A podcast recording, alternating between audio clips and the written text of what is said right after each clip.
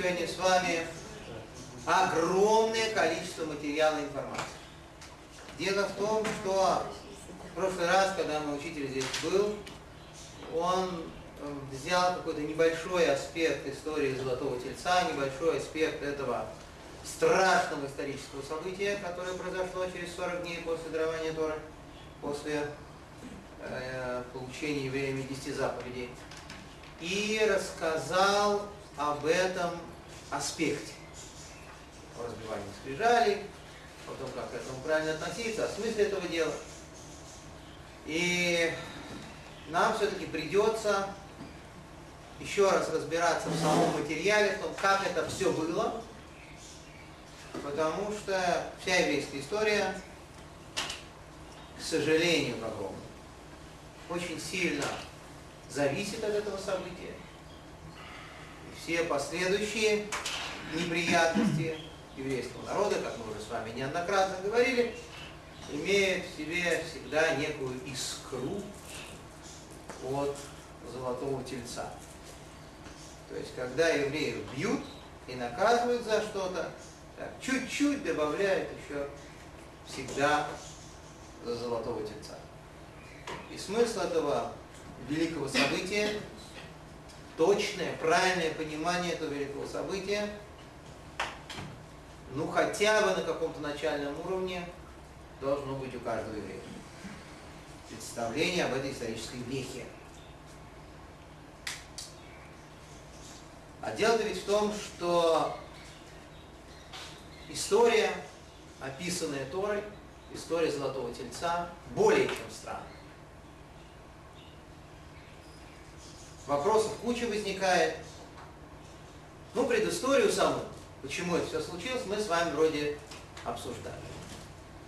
Моше Рабейну объявляет евреям, что он приходит на сороковой день после дарования Торы, евреи начинают считать с одного дня, Моше считает с другого дня. Получается, что по подсчету евреев он должен, Моше должен появиться на э, сороковой день, а по, по подсчетам Моше этот сороковой, он на самом деле 39-й. Моше еще собирается полные сутки быть на горе Синай. Когда заканчивается этот по счету евреев сороковой день, начинается паника, потому что Моше не вернулся, Паника это подкрепляется удивительными, мистическими, атмосферными явлениями. Еврейский лагерь погружается в темноту, некое а, подобие солнечного затмения происходит в еврейском лагере. Эта темнота а, дополняется чудовищным запугавшим вообще всех евреев на раз видением, привидением. Евреи видят, как где-то в районе горы Синай, в небесах появляется нечто вроде кровати, одр, так сказать. И на этой кровати они видят лежащего Моше Рабейну, Моисея, совершенно белым лицом. Это привидение они видят в небе.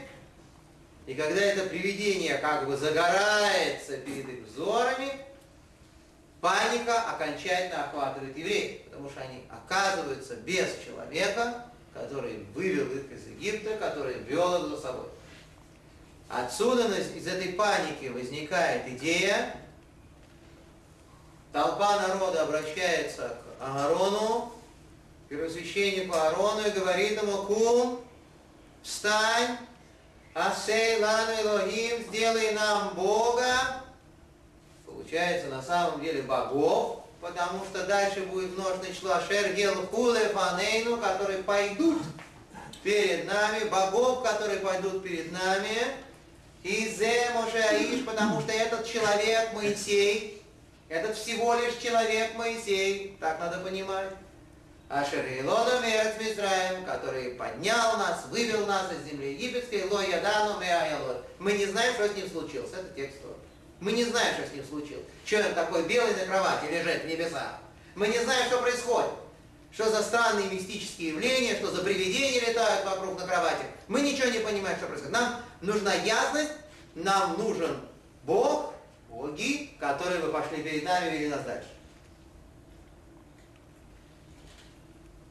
Тут же, когда эта толпа, охваченная паникой и поднявшая на флаг новую идею, рвется к Аарону, оставленный вместе с Аароном племянник Моше и Аарона, сын Мирьям, которого зовут Хур, пытается преградить путь этой толпе, пытается объяснить им, что богов изготовлять неправильно, что это страшное нарушение. Толпа не может остановиться, задние напирают на передних, как это обычно бывает, и толпа затаптывает этого человека.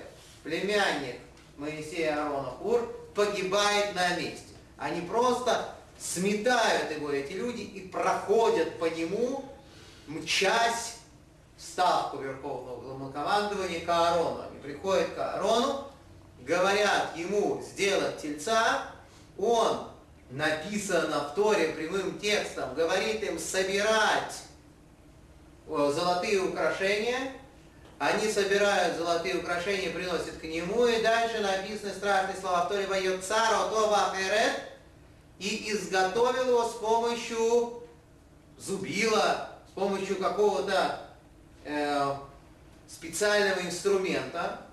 Аарон, Аарон, будущий первосвященник, первый в истории родоначальник коинов, он сам собственными руками этим зубилом изготавливает вроде бы э, тельца, Ваясеу Эгель Масыка делает литого тельца, после чего, как только телец изготовлен, народ начинает орать «Эле Элохеха Исроэль! Вот боги твои, Израиль, которые вывели тебя из земли египетской». Вот они. Мы их узнаем. Кого их? Он там вообще только, это телец. После этого Аарон говорит, я буду строить жертвенник, завтра с утра праздник Всевышнему будем устраивать. Так говорит Аарон. С утра пораньше собирается народ, никто не проспал, никто не задержался, начинается жертвоприношение перед тельцом, начинаются пляски, начинается коллективный разврат, и всю эту картину видит Моше спускающиеся с горы Синай с двумя скрижалями, которые тут же на месте и разбивают. Видим эту картину. Все эти события нам известны. Значит, вопросов здесь море. Значит, первый вопрос, что это было? Что это вообще было за произведение искусства такое, за агрегат такой, золотой телец? Как он выглядел? Какой в нем смысл вообще был? Это первое. Второй вопрос, который тоже задают все наши великие комментаторы. Евреи, которые стояли вокруг горы Синай 40 дней до этого получали 10 заповедей, они, как и Малахай Ашорас, называются подобными ангелам. Это был великий народ, называется Дордея, поколение знаний. Прошло 40 дней после получения 10 заповедей. И они устраивают такое вот. Это что случилось? Как они дошли до жизни такой? Чтобы они потребовали поклоняться идолу, что запрещено в десяти заповедях, которые они только что на себя с великой радостью и счастьем взвалили 40 дней назад, они берут, начинают поклоняться идолу прямо вот через 40 дней после этого великого события, после дарования Тора. Как понять? Аарон. Аарон, великий человек, великий праведник, родоначальник всех коинов. Он начинает там зубилом орудовать, идолы изготавливать. После этого, значит, когда спускается Моше, и Моше обращается к Аарону и говорит, Меос Олихамазе, что тебе сделал этот народ? Кирей Салам потом говорил, что ты привел на него такой великий грех. Что ты, что ты, что они тебе такое сделали уже? А Аарон ему почитали Харафа, да и ты не слишком гневайся, он говорит, господин. Как не слишком гневайся? Это же вообще величайший грех всей истории. На что тогда нужно сердиться? Спрашивают мудрецы, спрашивает Рабейну Баха. Чего он его успокаивает? И кроме того, он ему отвечает, это спрашивает про одно, тот отвечает ему по другое. Может, Рабейн спрашивает, что тебе такое сделали? А он отвечает, а он отвечает, а то я да, ты там, ты знаешь народ. Ты свой народ, Моше, знаешь. Киберагу он во зле. В зле пребывает народ. Что за объяснение? Народ пребывает внутри зла. И поэтому, видите ли, они пришли и потребовали у меня. Им Аарон дальше говорит, они собрались на меня, они потребовали у меня. И Баэш, и я бросил золото в огонь, говорит Аарон. И вышел этот телец. То есть Аарон рассказывает, что телец, он как бы сам вышел. А в Торе вроде написано, что он его зубилом изготовил. Так он сам вышел или зубил его изготовил? Непонятная вообще история. Если бы действительно Аарон был виноват как следует, то как он мог после этого оказаться Бахирашем избранником Бога на должность самой высокой духовной личности в еврейском народе, на должность первосвященника? Если он такую вещь сделал, о каких вообще должностях может идти речь? Вечное увольнение и ссылка. И все? Как это? Очень непонятная история совершенно. Поэтому постепенно, начиная разбираться в этом, наши мудрецы говорят прежде всего о том, что такое был этот телец. Но ну, мы постепенно будем погружаться в эту воду, потому что воды там очень много, и глубина очень большая. Постепенно будем разбираться. Первым делом, больше уже, больше, но примерно тысячу лет назад, Бейну Авраам Венезра, один из великих, великих первых мудрецов, еще до Раша он жил, он написал так, что этот самый телец, теленок золотой, он был кавод гахоне бетавнита гвия. По-моему, так, да? То есть, слава кого-то, которая пребывала в образе внутри тела. Слава, пребывающая внутри тела. Кого? Такая фраза. Дальше он говорит, в принципе, если ты будешь разбираться в тайне первой поездки евреев, первого передвижения евреев по пустыне, ты это поймешь, и закрывает тему, как всегда, со своей каббалистической точностью, которая известна только профессионалам. Рамбан, из чего получ... становится понятно, о чем говорит Рабин Авраам Эбен Эзра, Равмоша Бенахм говорит, это неправильно, то, что пишет Ибн Это неправильно. Потому что, по моему мнению, пишет Рамбан, телец не был сделан с помощью связи с созвездиями и с космическими энергиями, как то пишет Ибн Не так было, говорит Рамбан. Все. А что было, чего было, куда было? Стоп. Единственный человек, который чуть-чуть объясняет мнение этих великих, через пару поколений это был ученик учеников Рамбана Рабейна Бахай, который вообще объясняет очень много в Торе. Он очень много открывает всякой мистики. Если чуть-чуть хочется понять вообще, что происходит, он просто не заменит. Так он объясняет всю эту историю. Говорит, что по мнению Ибн получается, что телец, он до какой-то степени связан с обычным, в кавычках обычным, потому что для нас это не очень обычно, обычным колдовством. То есть, обычное в кавычках колдовство, это тогда, когда более-менее профессиональные люди пытаются вызвать некие силы, это в принципе на самом-то деле силы природы. То есть это та энергия, которая поступает из космоса, от звезд, некие астрологические влияния, пытается вызвать эти энергии влияния на какой-то предмет и придать этому предмету какую-то сакральность, и благодаря этому предмету что-то делать. Один из классических, так сказать, способов колдовства. Там какая-нибудь портрет чей-нибудь, там вот эти все порчи, сглазы, эти все закопанные куколки, мало ли что там. Куча всякой ужасной технологий. Одна другой страшнее.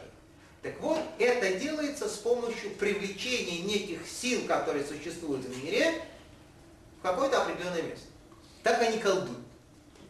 Так Авраам Бедеза, что он, в принципе, хочет нам сказать? Вроде бы. Он говорит, что были люди, профессионалы, более что в Мидраше это написано, что среди евреев было куча лазутчиков и шпионов, куча враги, куча врагов, пятая колонна, которая вместе с евреями вышла из Египта, и они там э, были всегда на готове, чтобы устроить какую-нибудь смуту и неприятность.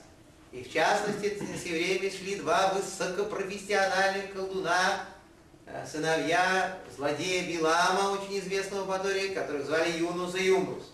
Эти два человека молодых, которые потом погибли смертью храбрых после этого золотого тельца, когда в еврейском народе из-за этого идолопоклонства началась таки чистка всяких преступников, эти двое устроили всю эту историю по одному из мнений Медраши, очень повлияли, колдовали. То есть это, в принципе, было похожим на обычное, опять же, колдовство. И это хочет сказать Равина Авраам Это мнение отвергает большинство наших мистиков и мудрецов. Большинство мнений с этим не согласны. Это было совершенно непростое колдовство. Потому что если бы это было простое колдовство, так это был бы обычный идол. Потому что обычный идол, он так и, собственно, существует в мире. Берется какая-нибудь дура деревянная, устанавливается куда-то, и народ начинает вокруг этой деревянной дуры какие-то делать пассы и движения. И вот на ней сосредотачиваются на, на этом истукане, на нем, значит, э, вокруг него ходят, к нему призывают всякие силы, то есть пытаются наполнить эту э, форму неким энергетическим содержанием чтобы из-под нее таки можно было что-то получить и с помощью ее что-то сделать. То есть это был бы обычный идол. А это тогда бы было бы непонятно. Опять все эти вопросы бы вернулись. Как это евреи, которые 40 дней назад получили 10 заповедей, вдруг занялись идолопоклонством. Поэтому эта идея отрицается, и Раби Моше бен Нахман, очень коротко, и в Рабейну Бахае довольно долго и длинно, объясняет смысл того, что произошло говорят они очень известные вещи, очень важные. Во-первых, они говорят, что, конечно, у евреев не было никакого намерения устраивать настоящее идолопоклонство. Изначально, когда евреи пришли к Аарону, они не требовали у Аарона Бога. Слово «Илугим» может пониматься в Торе очень по-разному. Бывает Элогим это имя Всевышнего, бывает Элогим называются судьи, бывает Элогим называются ангелы. Вообще слово Элогим означает силы. То есть Кума Сейлан Элогим сделай нам такую силу, которая бы шла перед нами, потому что Моше нет. То есть фактически нет Моше. Моше пропал. Он не вернулся с горы Синай, не оправдал доверие. Это означает, что у нас нет лидера. У нас нет вождя. Нам нужен вождь. Теперь, почему не, выбор, не выбрать другого вождя? Так они говорят, зе Моше, а, иш, этот Моше человек, говорят они. Вот он текст Торы.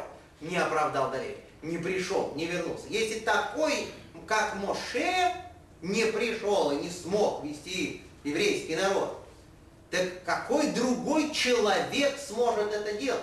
Значит, человек не подходит вообще. Не сможет справиться человек с тем, чтобы избранный божественный народ шел дальше к своим необходимым, возложенным на него Творцом свершениям. Не получится ничего с человеком. Человек не оправдывает доверие. Значит, нужно не человека сделать. Нужен какой-то более высокий, чем человек, вождь. Ну, здесь вообще надо было бы остановиться, у нас просто нет времени долго сидеть на каждом логическом элементе всей этой замечательной истории, но надо было бы остановиться и обратить внимание. Вообще, этот грех, он типовой. Это преступление, оно потом повторяется всю историю человечества, крутится как колесо. Человек не оправдывает доверие, значит, вождь должен быть больше, чем человек. Вы понимаете? Надо сделать вождя, который больше, чем человек и всю историю человечества на эти же грабли наступает. Потому что наш вождь – это не просто вождь и учитель, это не просто отец, он вообще выходит за все границы. Он не в туалет даже не ходит, понимаете? Вот это, и это всю историю этого. То есть этот не оправдал, этот с этим не получился, это всего лишь человек, что-то такое невероятное. Говорят они о Причем желание настолько сильное, что живого человека затоптали.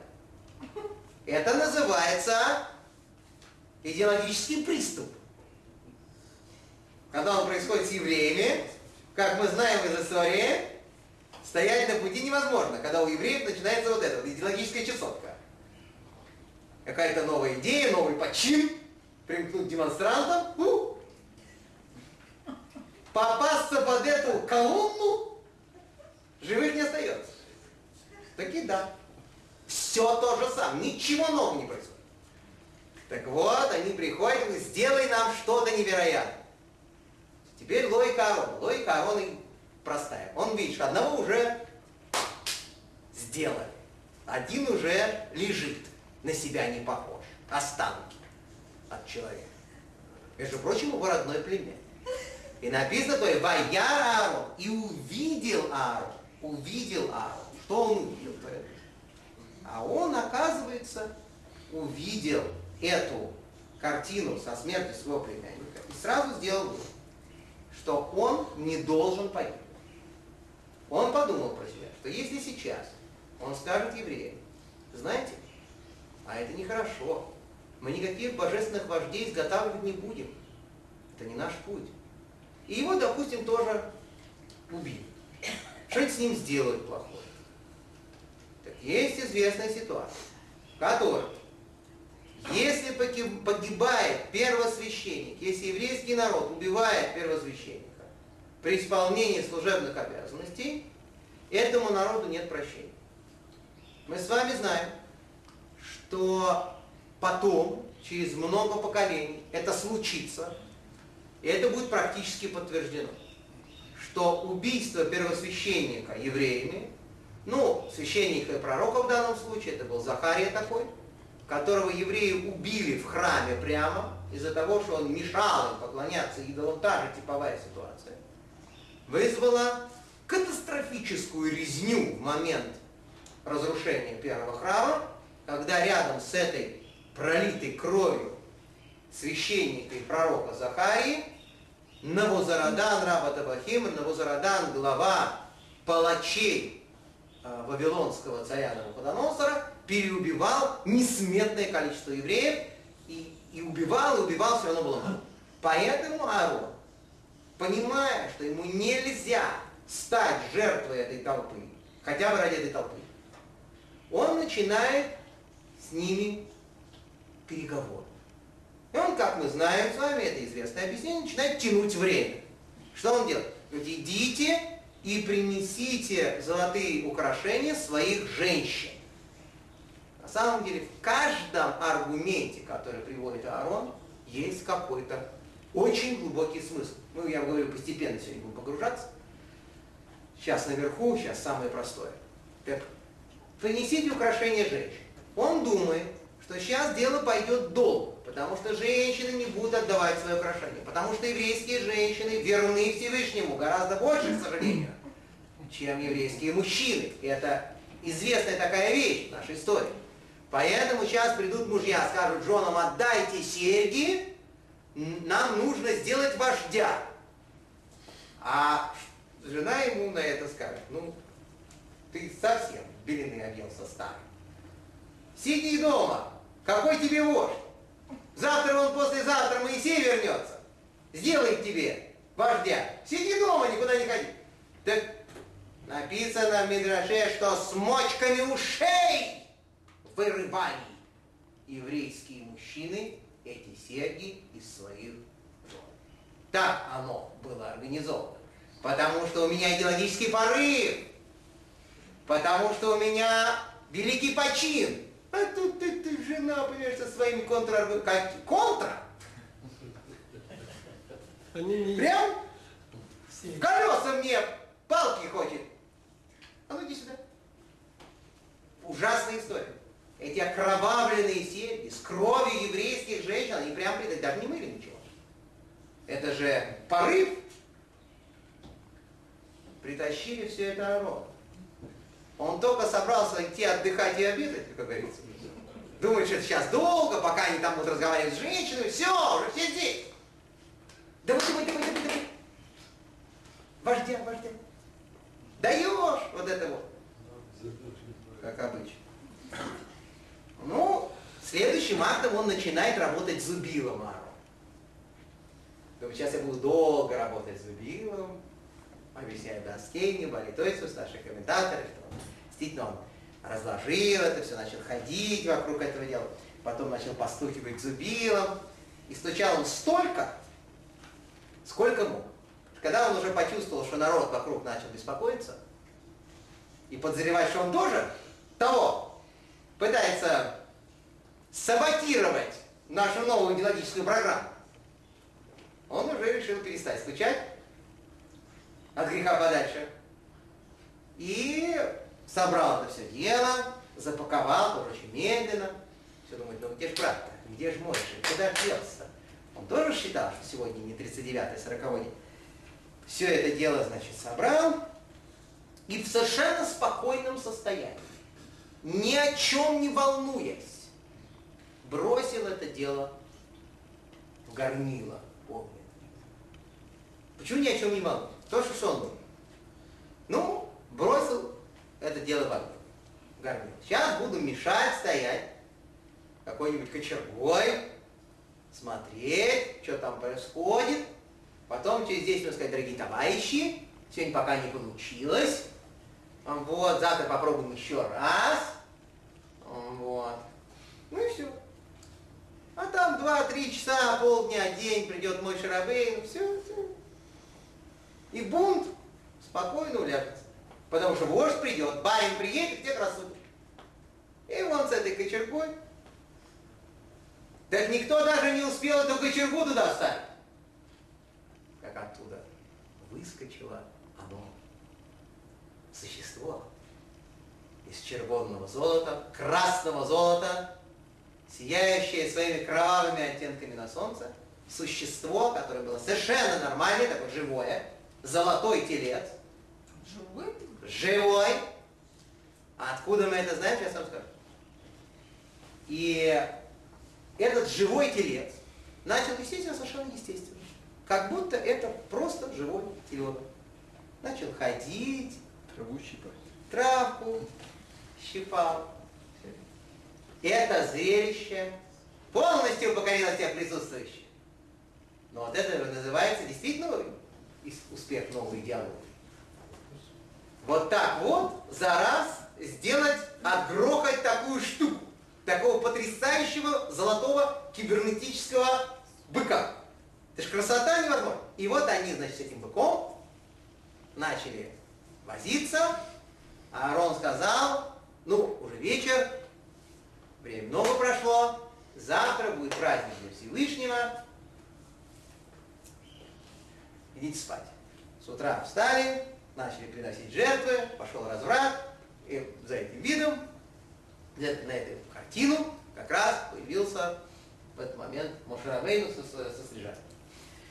Теперь, все-таки смысл. Почему именно телец? Вопрос, да? Простой.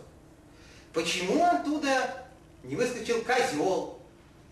Или Владимир Ильич Ленин с кепкой? Ну кто-нибудь? Ну, друг, ну почему, почему обез... а именно оттуда вот такое вышло? Медруш говорит известную вещь, которую мы уже с вами обсуждали, что был в еврейском народе человек, настоящий еврей, к сожалению, не самый лучший из евреев, мягко говоря, которого звали Миха, и он э, постоянно следил за Мой Шарабейну, за Моисеем, где что плохо лежит, может, что-то от него отскочит от Моше, все-таки человек Божий, мало ли чего, чем можно будет вокруг него поживиться. И в знаменитой ситуации, когда нужно было найти останки Иосифа, гроб Иосифа в реке Нил, как это описывает Рашей, в Талмуде, в Трактате Сангвин, это в Мидраше тоже приводится, нужно было найти этот гроб с Иосифом в Ниле, опущенный в реку, его выловить и вместе с костями уехать из Египта, оставались считанные часы, нужно уже был исход, и мой Шрабейн он не знал, что ему делать, как ему выловить, так он взял старый кубок Иосифа, знаменитый, который подкладывали в сумку к Вениамину, вся эта знаменитая история, так он взял этот кубок и э, раз, размонтировал его на части, потому что он состоял из нескольких частей, этот кубок, из четырех сторон, и на каждом из, э, на каждой из пластинок этого кубка было изображено одно э, существо, бык, орел, лев и человек.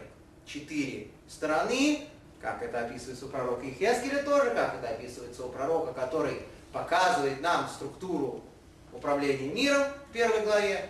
И вот этот вот бык, поскольку Йосиф называется Шор, называется бык, его сила связана с силой быка, с этой идеей силы Иосифа, так он взял эту пластинку мой Шарабейну, бросил ее в Нил, сказал Алей Шор, поднимись бык, это как бы скрытая цитата из праотца Якова, про отец Яков, когда благословлялся его сына Иосифа, он сказал эти слова, теперь Мошерабейн их еще раз произнес, у праотца Якова немножко это по-другому было, Алей Шур на стенах, что девушки в Египте так любили Иосифа, что буквально ходили по ответственным стенам, это говорил я.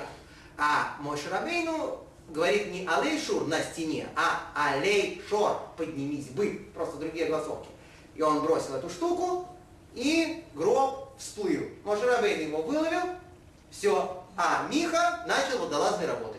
Тот, который следил за Моше, выловил эту пластинку, потому что, ну, вдруг в хозяйстве пригодится такая замечательная вещь, которые вот бросают в речку, а оттуда гробы всплывают. Это же такая штука, значит, в любом значит, в хозяйстве пригодится. И он, значит, ее себе положил на всякий пожарный.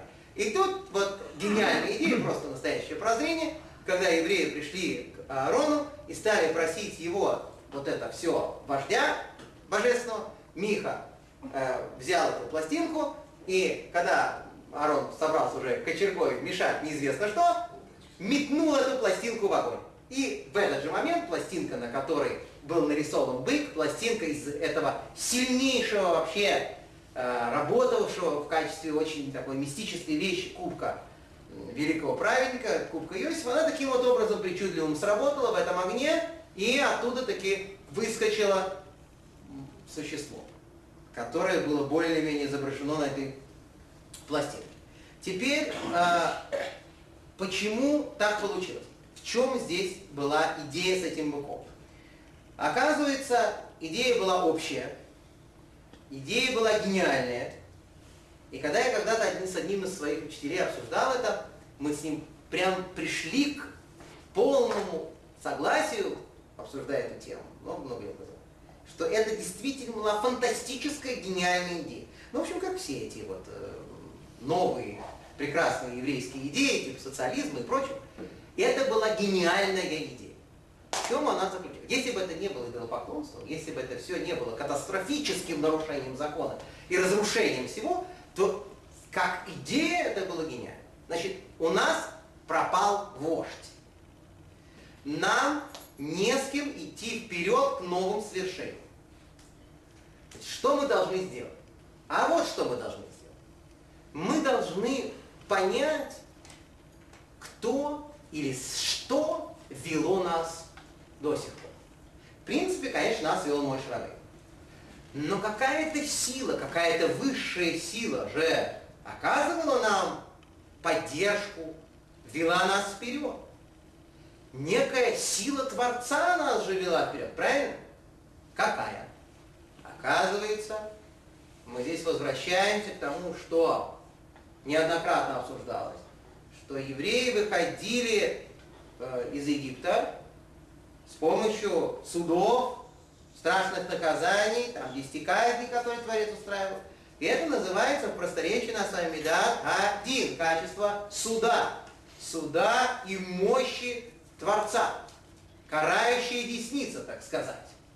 Так вот эта вот сила, она как раз изображается у пророка Ихескеля в виде быка, то есть ангел, как бы ангел с лицом быка, из четырех ангелов, четырех сторон, четырех сторон света, четырех сторон так называемой колесницы, этого центра управления миром. И евреи решили, что им нужно обобществить, материализовать эту силу, сделать так, чтобы эта сила, сила карающей десницы Творца, его мощь, с помощью которой они вышли из Египта, вела их дальше по пустыне. Потому что, оказывается, мы, кстати говоря, когда учили в Шивот ночью Магараля, э, это дело тоже упоминали, что пустыня это как раз место суда, место, э, где нет жизни, где нет людей, разрушенное место, где властвует качество суда. Поэтому золото с его кровавым оттенком, именно золото, не серебро, не что-либо другое, именно этот металл, именно этот материал должен был быть. То есть это была фактически материализация силы суда.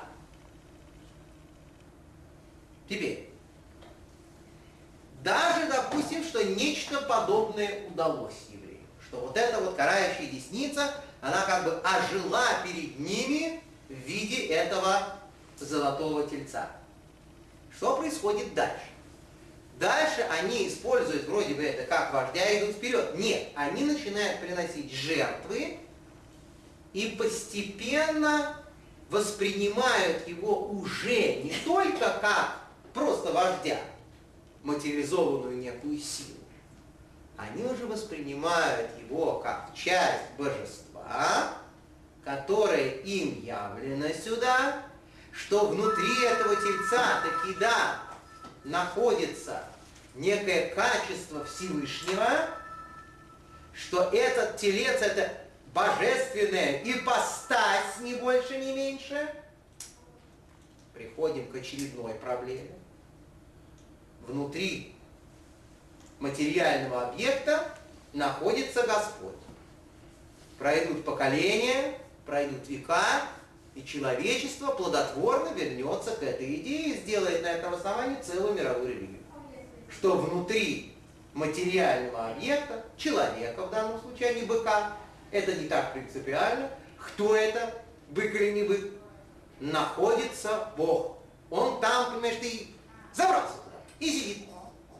И для меня, который видит этого бычка или видит этого человечка, этот бычок и человечек.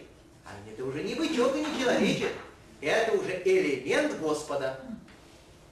И настоящее классическое идолопоклонство цветет пышным цветом. То есть постепенно, начиная с идеи просто вождя, который осуществляется, материализует в себе эту силу суда Творца, они переходят к тому, что раз в нем эта сила находится, значит он и есть как бы элемент Всевышнего. Начинается жертвоприношение перед идолом, приходит Моше, начинаются массовые казни после этого, там евреев убивают те, которые поклонялись Тельцу. Куча этих неевреев, которые шли с, с евреями, Эрофрав, великое смешение, и очень-очень подстрекали евреев к этому делу. И, кстати говоря, живейшее участие в этом деле приняли. И именно они на самом деле подбивали евреев поменять идею вождя на идею божества, которое в этом тельце находится. Откуда мы это знаем? Это прямо написано в Торе. Они говорят, эти люди, Эла и Исраэль, вот боги твои, Израиль. Не наши, а твои.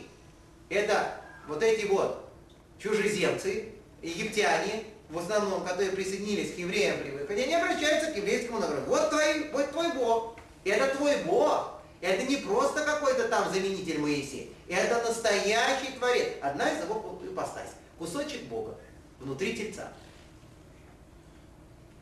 Такая вот фантастическая и страшная идея. Заменить человека на материализованную силу Всевышнего. Ну, мы должны, мы обязаны, будучи людьми более-менее как бы современными и далекими немножко от всей этой проблематики, задать себе этот вопрос. Ну а что, собственно, такого? Почему это так страшно и катастрофично? Если ты поклоняешься не дереву и камню, не Богу дождя и Богу луны, не солнцу и звезд, а ты поклоняешься единому Богу, чья сила перешла в какой-то элемент этого мира. То есть мы знаем, что это катастрофично. Потому что все эти казни, которые произошли, все эти ужасные последствия, которые не замедлили благодаря этой всей истории с Золотым Тельцом, мы понимаем, что это ужасно. надо все-таки ответить себе в итоге на это, а что в этом такого же все-таки страшного, когда человек, поклоняясь Творцу, выбирает для поклонения какой-то элемент природы, в котором, как говорит этот человек, находится какая-то из сил того же самого вечного, бесконечного, совершенного, единого Бога. В чем здесь основная проблема? Ну, я захватил с собой два отрывка из псалмов Давида. Тот, кто читает по-еврейски, может со мной немножко почитать. Тот, кто не читает, может послушать и к следующему разу выучиться читать с Божьей помощью. И что здесь, да, нарисовано. Первый отрывочек у вас из 69-го псалма. Царь Давид на самом деле очень много чего нам порассказал. Если бы не он, мы бы очень многих деталей всяких событий, в том числе и про Золотого Тельца, не знали. Говорит он такую вещь. Агалела ше агалела. Ше имя Элоким. Да? Восхвалю имя Бога. Бешир. Да? С помощью песни. Ве агадлену.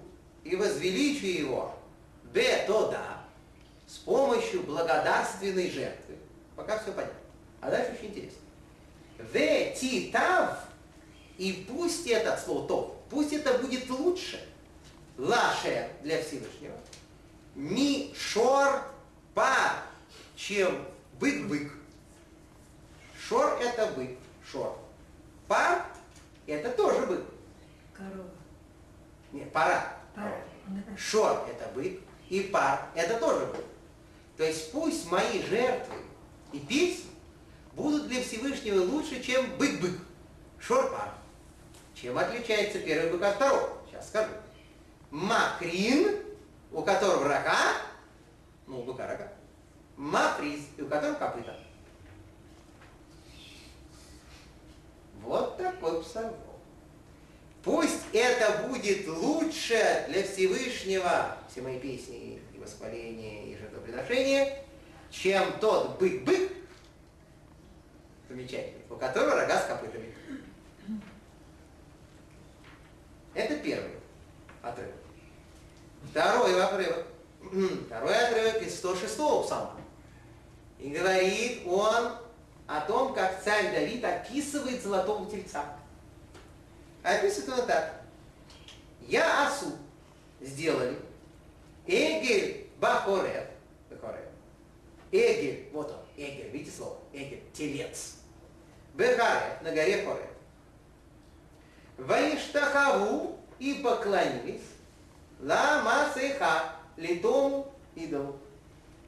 Ваямиру и поменяли эт кеводам, славу свою, поменяли славу свою, бетавнит на образ шор, быка, охель эсер, кушавшего траву. Ну, во-первых, отсюда мы знаем, что он кушал траву. Что это был образ быка, который ел траву, говорит царь Давид. Теперь, значит, что за два стиха и как они связаны? Во-первых, кто такой в первом стихе бык-бык? Двойной бык. С рогами копытами. Говорит Талмуд. Трактате Хулин на, 30, на 60 листе. Что оказывается, тот бык, которого принес в жертву Адам, первый человек, был единорогом. У него был один рог этого быка. И Адам его принес в жертву. Это первая жертва была. Первая жертва в истории. Жертва, благодаря которой Каин, как пишет Гемора в другом месте, научился убивать. Потому что Каин не знал, как убивать. Ему было очень трудно убивать Гевеля, мы с вами об этом говорили. И он так пробовал, так пробовал, по этому месту стукнет. А тут все дышит. И стучал ему, стучал, а этот такой живучий дышит. Все дышит. Так в итоге, что он сделал? Он вспомнил, как папа сделал жертвоприношение. Как он сделал шхиту, кошерно зарезал этого быка, после чего бык уже точно перестал дышать. И говорит тому, что он сделал шхиту по образцу папиной собственному брату. И тот перестал дышать. Жуткая вещь, это отдельный разговор, как это понимать, как мы должны к этому всему относиться, какие выводы из этого делать. Так вот, это был единорог. Это был непростой единорог. Это был, как вы понимаете, только что созданный Богом экземпляр. У него не было папы и мамы у этого единорога. Он только что был сделан. О, поэтому он называется бык-бык. Что же это такое? Шор, вот это слово, означает бык любого возраста. Самый маленький. Шор, словом шор, называется даже бык, которому один день. В частности, золотой телец внизу, в нижней цитате, называется тоже шор, который кушал траву. А этому золотому тельцу было несколько минут, когда он ее начал. То есть бык, шор – это бык любого возраста. А пар – это бык трехлетний, могучий, уже вот с таким здоровьем, вот с такой силой, вот с такими рогами. Бык-бык – это новорожденный-трехлетний. Такой был единственный в истории человечества. Тот, который был сделан первым. Он был сделан уже в нормальном возрасте, в возрасте силы. Как объясняется в Талмуде, опять же, там же на месте в трактате Кулин, из слов с вами, что Бог сотворил все воинства. Что значит все воинства? Быть цивьойным, что все были созданы в самом расцвете сил. Все животные. И в том числе человек тоже был создан в самом расцвете сил. Так вот этот шор, пар, это единственный случай, Поэтому как надо понимать Давида, понимаете, настоящий шифр. Только, вот, если понимать все эти моменты, можно разобраться, что хотел сказать Давид. Что пусть все мои жертвы будут лучше Всевышнему, чем Шорпар, тот бык, который был одновременно новорожденным и трехлетним, то есть тот первый бык, которого принес в жертву Адам. И чем он был характерен? Рогами и копытами. Что такое рога и копыта? Сначала рога, а потом копыта. То есть у этого быка одновременно возникли и рога, и копыта.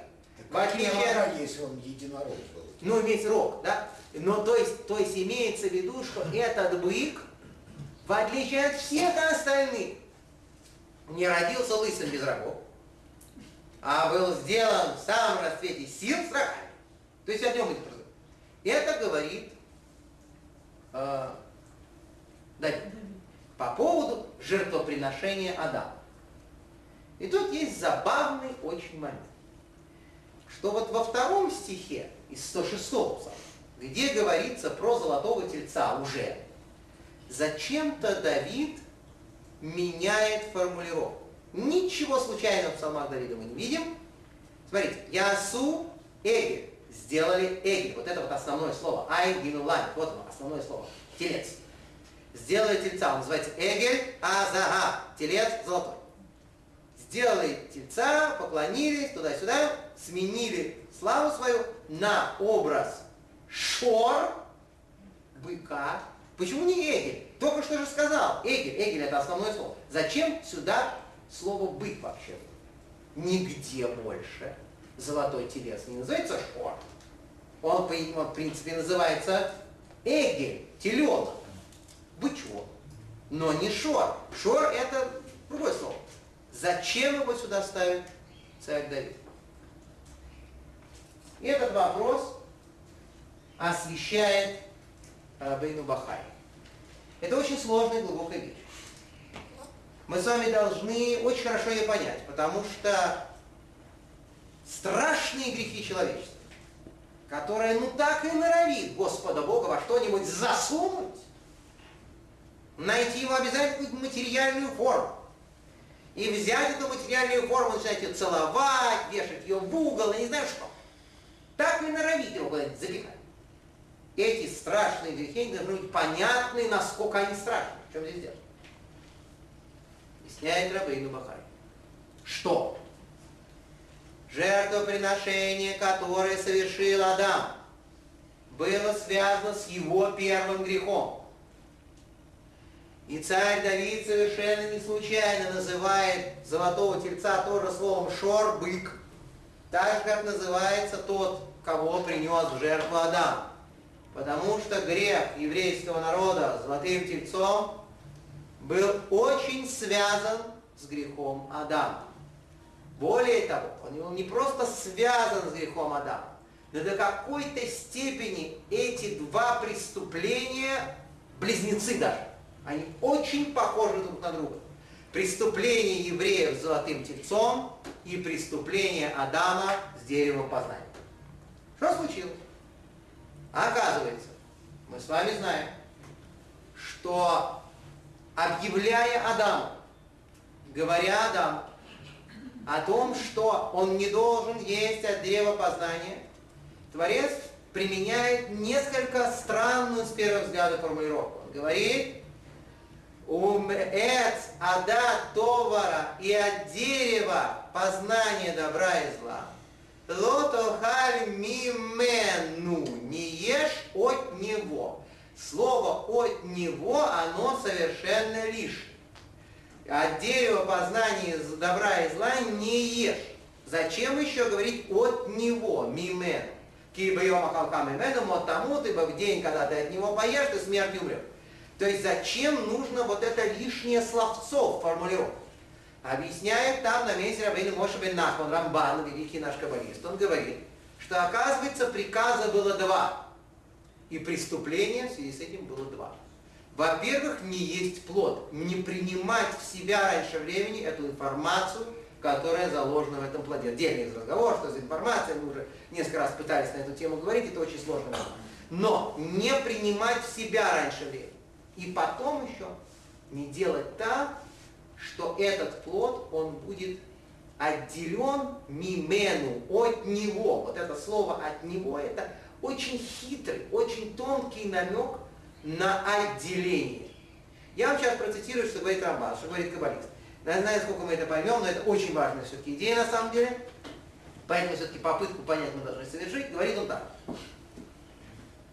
что нельзя было отделить плод от всего остального, от сада, от рая, от мира. И нельзя было отделить одну ветвь от всего дерева. Так объясняет Рамбан. Что это такое? Легко, с первого взгляда, вещь четвертая. Что все элементы этого мира, безусловно, безусловно, все пропитаны светом Творца.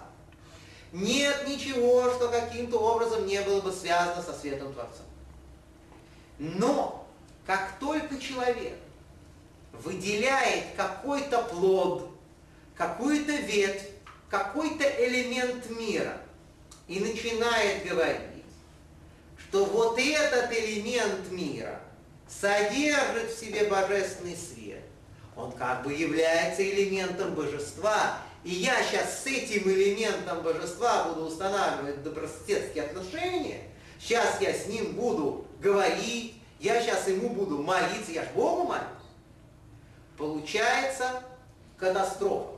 Оказывается, что Творец запретил это делать Адаму. Отделять плод от дерева. Что это означает? Это означает придавать отдельному элементу мира божественные черты. Все наполнено. Но если ты что-то выделяешь, ты, оказывается, совершаешь какое-то преступление. То же самое абсолютно делают евреи в пустыне с тельцом. Конечно, все наполнено божественным светом, но они не только это признают, они еще пытаются материализовать какой-то элемент божественности в материальном объекте и начинают ему поклоняться как божеству. В этом заключается идолопоклонство. Теперь самый важный вопрос. Почему это выделение элемента мира приданию божественных черт и обращение к нему как к элементу Бога, почему оно является таким катастрофическим? Почему это так ужасно? Это старая большая тема, связана с тем, что написано в книге Малахим, в книге царей, где описывается известнейший эпизод еврейской истории состязанием пророка Ильяву с пророками Баала. Очень коротко напомню вам, что там было. Еврейский народ в эпоху пророка Ильяву посещает все религиозные мероприятия, как еврейские, так и нееврейские.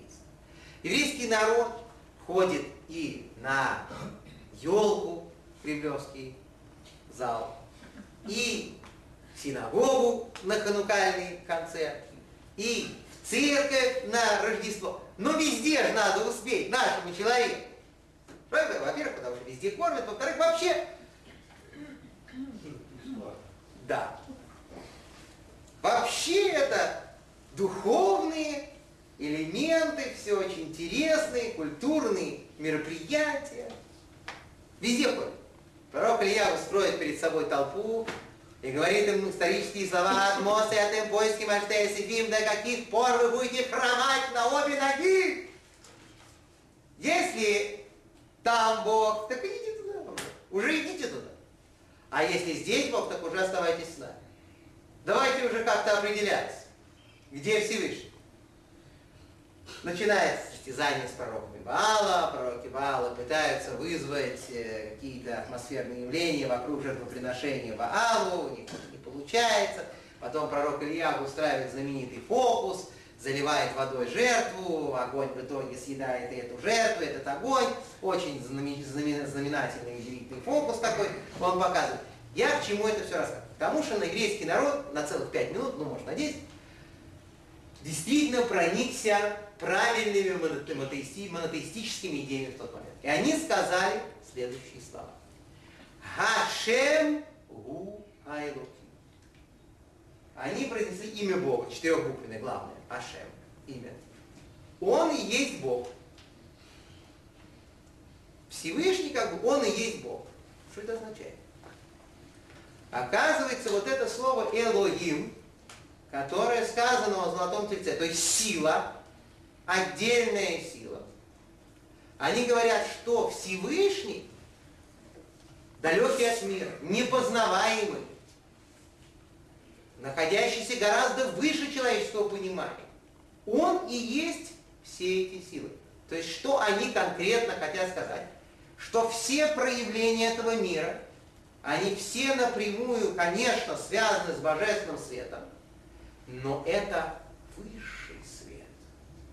Это свет непознаваемый для человека. Это свет, который не является элементом материи. Это выше материи, высшее человеческого понимания. Да, то, что происходит в истории, руководится Творцом, и события, которые происходят в истории, мы можем изучать и таким образом понимать логику божественного. Все это понятно. Но само содержание этого дела, оно гораздо выше материального мира. Поэтому что происходит, когда человек отрывает кусок от дерева, ветку от дерева, выделяет кусок материального мира, берет тельца и запихивает в него какое-то содержание. Что происходит?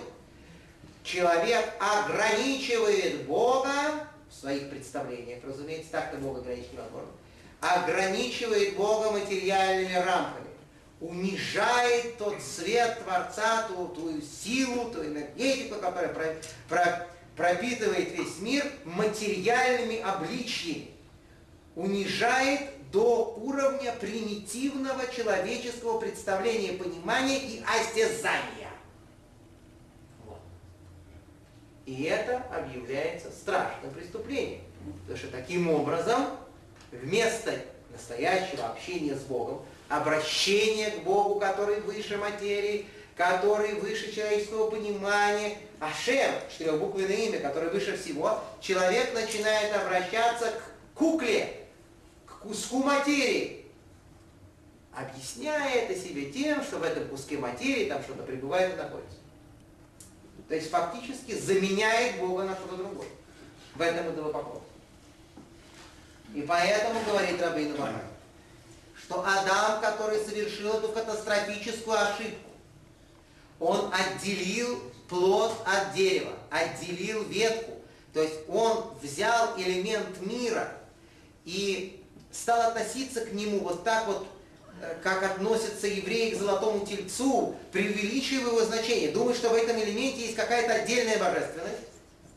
Адам приносит жертву быка, показывая, что вот это вот наполнение, это содержание, оно должно быть сожжено и отправлено к Творцу.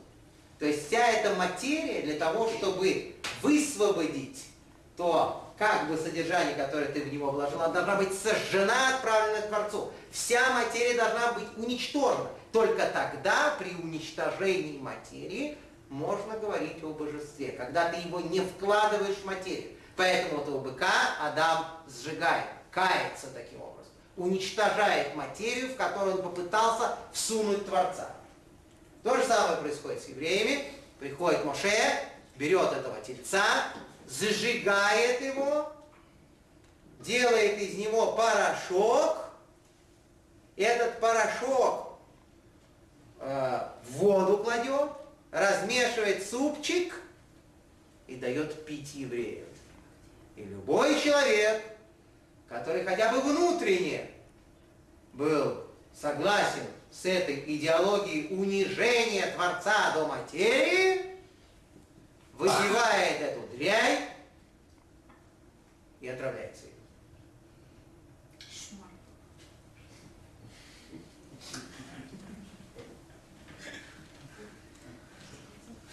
Выпивает и отравляется этой дрянью. То есть пьют все, не 80 тысяч, а все пьют. Нет, по идее пьют все, кто подозревается, я Теперь. Легкое отравление или... Ради легкого отравления вам ну, не стоило такие сложности. Хм. Теперь, перед вами макет скрижали в натуральную величину.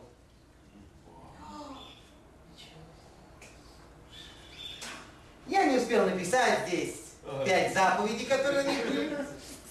То есть, хотел сказать, высечь. Но вот это вот 6 на 6 на 3 кулака. 6 чего? Кулаков. Кубик, что ли? Не кубик, Это не Не кубик. Не кубик. На три. Параллелепипед. Да, прилип. Да, Путин прилипипит, да. Вот, э, как в тех стихах. Так вот, 6 на 6 на 3. В принципе, небольшая. Как небольшая, она сколько весит? Согласен. А их же две еще. Две. А их еще две. Так он их нес на одной руке, когда выходил с горы, он так нес, вот так вот шел на одной руке. Потому что, как объясняется в Мидраше, еще кто кого нес. Буквы на скрижалях, говорит Мидраш, были как душа внутри тела. Когда он вышел с этими скрижалями в то место, откуда был виден весь этот кошмар, все эти хороводы, которые там водились, весь этот разврат, который происходил, он увидел, как улетают буквы.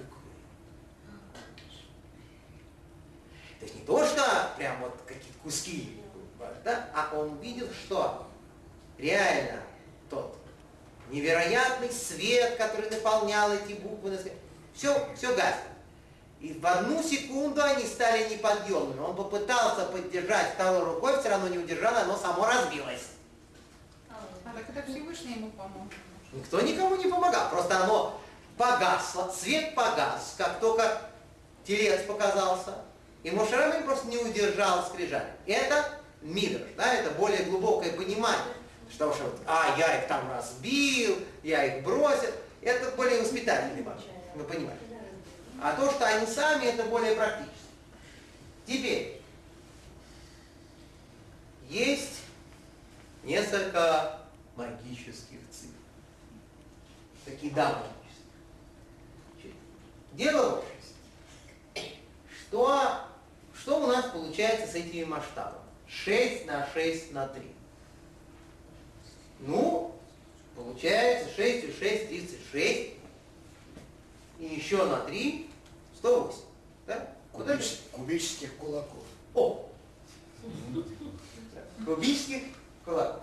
108. Это число. Параллелепипедских. Да. Параллелепипедских кулаков. Это первое число. Значит, теперь, ну давайте начнем писать. Начнем писать. Значит, вот оно это число. Куфхет. Да? Куфхет или 108. Куф это 100, это 100. Есть здесь несколько замечательных моментов. Тора говорит, что Моше с этими скрижалями, когда он пошел вниз разбираться с тельцом. Ваипен Маер Минаар Шнейлу Кота и значит, и спустился, повернулся и спустился с горы, и, значит, э, две скрижали каменные в, э, в руке его, э, там, там был Гимну Духот, и, значит, запись, божественная запись, выбитая на скрижалях. То есть там два стиха в Торе, говорящие об этих скрижалях и о том, что Мошерабейну спускался со скрижалями вниз. В этих двух стихах Торы ровно 108 букв. Два стиха, которые говорят про скрижали. Дальше больше. Две скрижали, их же было две. Так, получаем число какое Тоже замечательное число, которое по-еврейски пишется вот так. Да? Еру. Или выстрелят. Слово. Вот это вот слово. 216, число 216. Что это за число? Тоже замечательнейшее. Расскажу вам об этом сейчас. Это, это популярная информация. Ничего сложного в этом нет абсолютно. Это никакая не кабала. Потому что если бы это кабала, я бы это не знал. Поэтому ясно, что это не кабала. Доказательство очень простое. Это очень простая популярная информация, которая приводится в Талмуде, в трактате Суканов в том числе. Есть у нас с вами в главе Бешалах, в Торе, когда описывается, как евреи подходят к Красному морю, и вот-вот море собирается. Рассечься, значит, евреи должны пройти, есть э, три стиха в Торе, что, мол, вот, что, а, что, музыка, ничего, ничего, ничего, кто-то заиграл, так, да, что есть три стиха в Торе, которые описывают, как, значит, Иса поехал, ангел Всевышнего, который сопровождал евреев, э, который ехал впереди, он стал сзади, и столб огня тоже стал сзади, чтобы египтяне не смогли подойти к евреям. Это, на самом деле просто описание того, как евреи подходят к Красному. И вот так, надо же такому случиться совпадение, что в трех предложениях Торы, которые это описывают, как евреи подходят к Красному морю, в каждом из этих стихов ровно 72 буквы. Один 72 буквы, второй и третий. Три подряд. Ну так получилось. А? И говорит, оказывается, в трактате Сука, что знаменитое мистическое имя, с помощью которого там делаются всякие события, связанные с практической кабалой, 72-буквенное имя Бога, Шем Айнбет. Это на самом деле не 72-буквенное имя, а это 72 имени по три буквы. Из этих трех стихов Торы оно получается. Первая буква из первого стиха, потом последняя буква из второго стиха и первая из третьего. Дальше вторая буква из первого стиха, предпоследняя буква из второго стиха и вторая из третьего. И таким вот образом по три буквы компонуется 72 комбинации. Это и есть главное мистическое оружие, так называемый Шема Хойреш, разъясненное имя, с помощью которого каббалисты там перемещают сферы, создают там людей, Магарай создал голема искусственного человека. Это все с помощью этого оружия. Прелесть заключается в том, что только профессионалы знают о голосовке. Как правильно прочесть эти 72 комбинации. Потому что написать их можно где угодно, хоть сейчас. Хоть вот я сейчас прям наизусть, потому что ну, по сути стихи Тори я помню, так я могу прям раз написать 72 имени. Ну, ничем это нам не поможет, потому что нужно знать, как это правильно читается еще. Как правильно подставлять гласные звуки под все эти 72 комбинации. Вы понимаете, что комбинаций здесь может быть очень много, и искать их можно всю жизнь. Так вот, как вы понимаете, трижды 72. Размер двух скрижалей.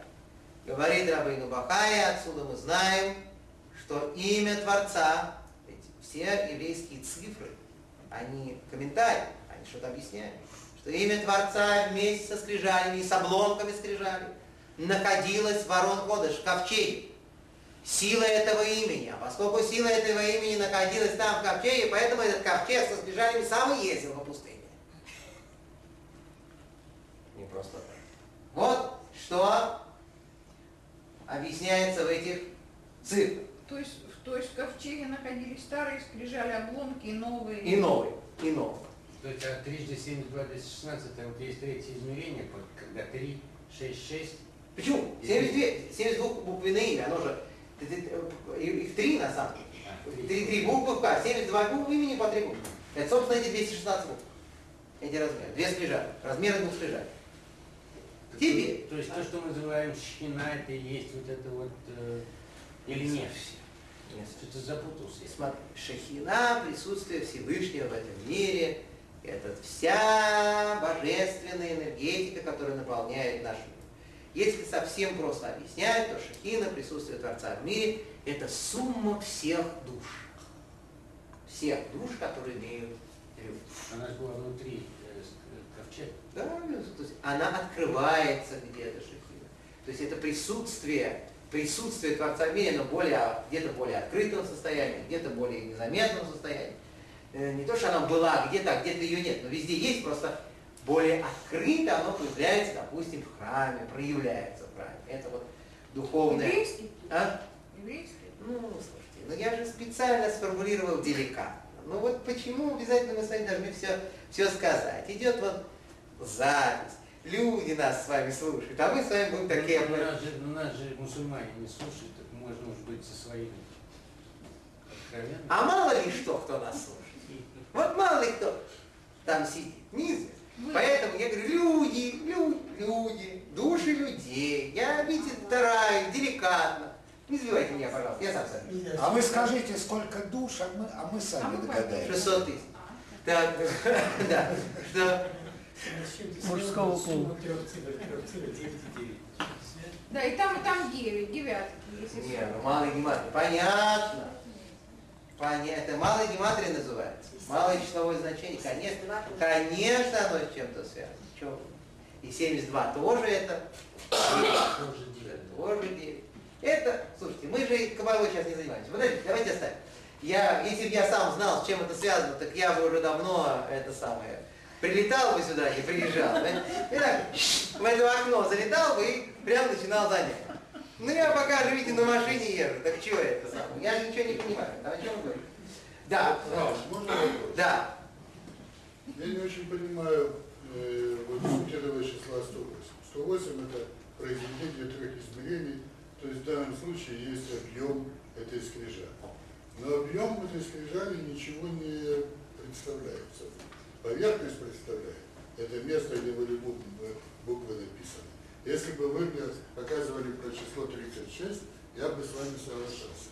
но число 36 умножить на 3, какой у нее есть ширина, то есть какой объем у этой скрижали, никакого абсолютного значения для письмена не оказывает. Это неправильно. Это неправильно. Значит, мы, наверное, с вами не сказали об этом, но сейчас скажем. Значит, ситуация была такая.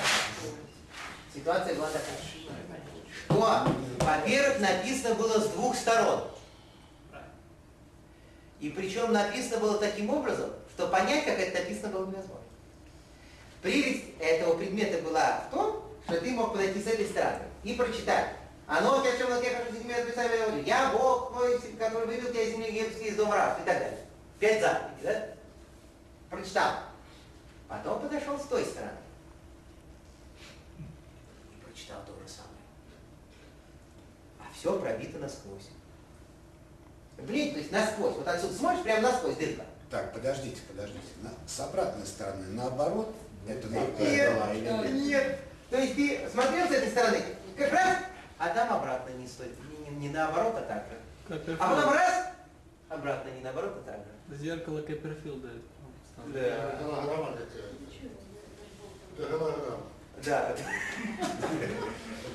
Я не знаю, какая она грамма, Михаил но вот что ты хочешь, крути как хочешь.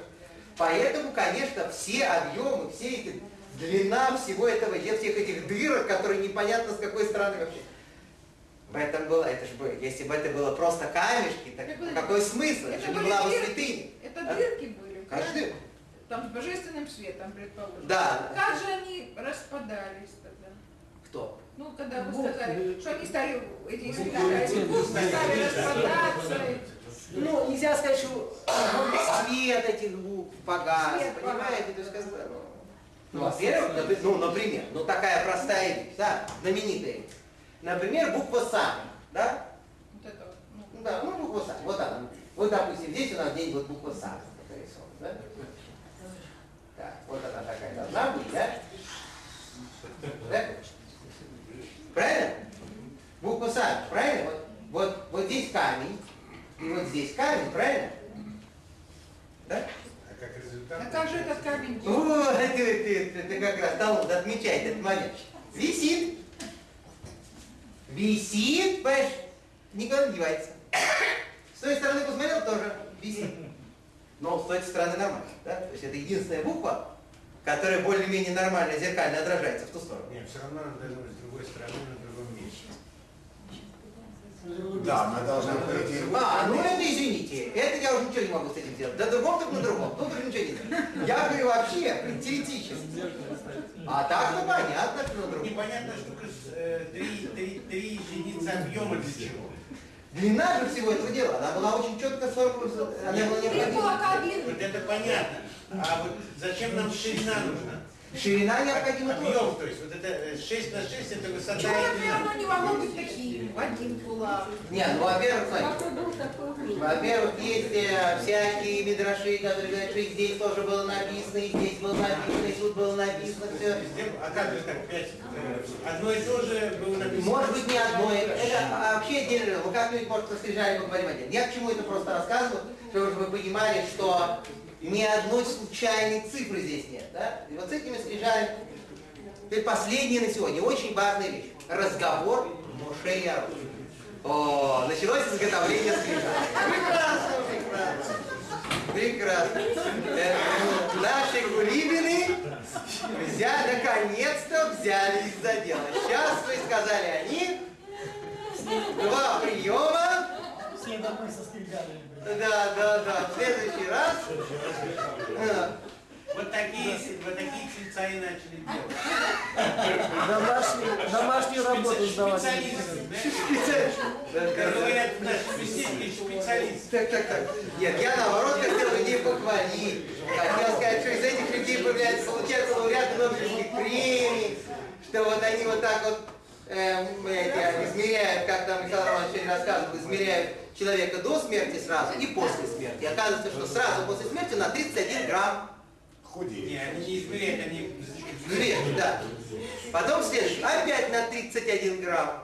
И вот, значит, довольны, что душа 31 грамм весит.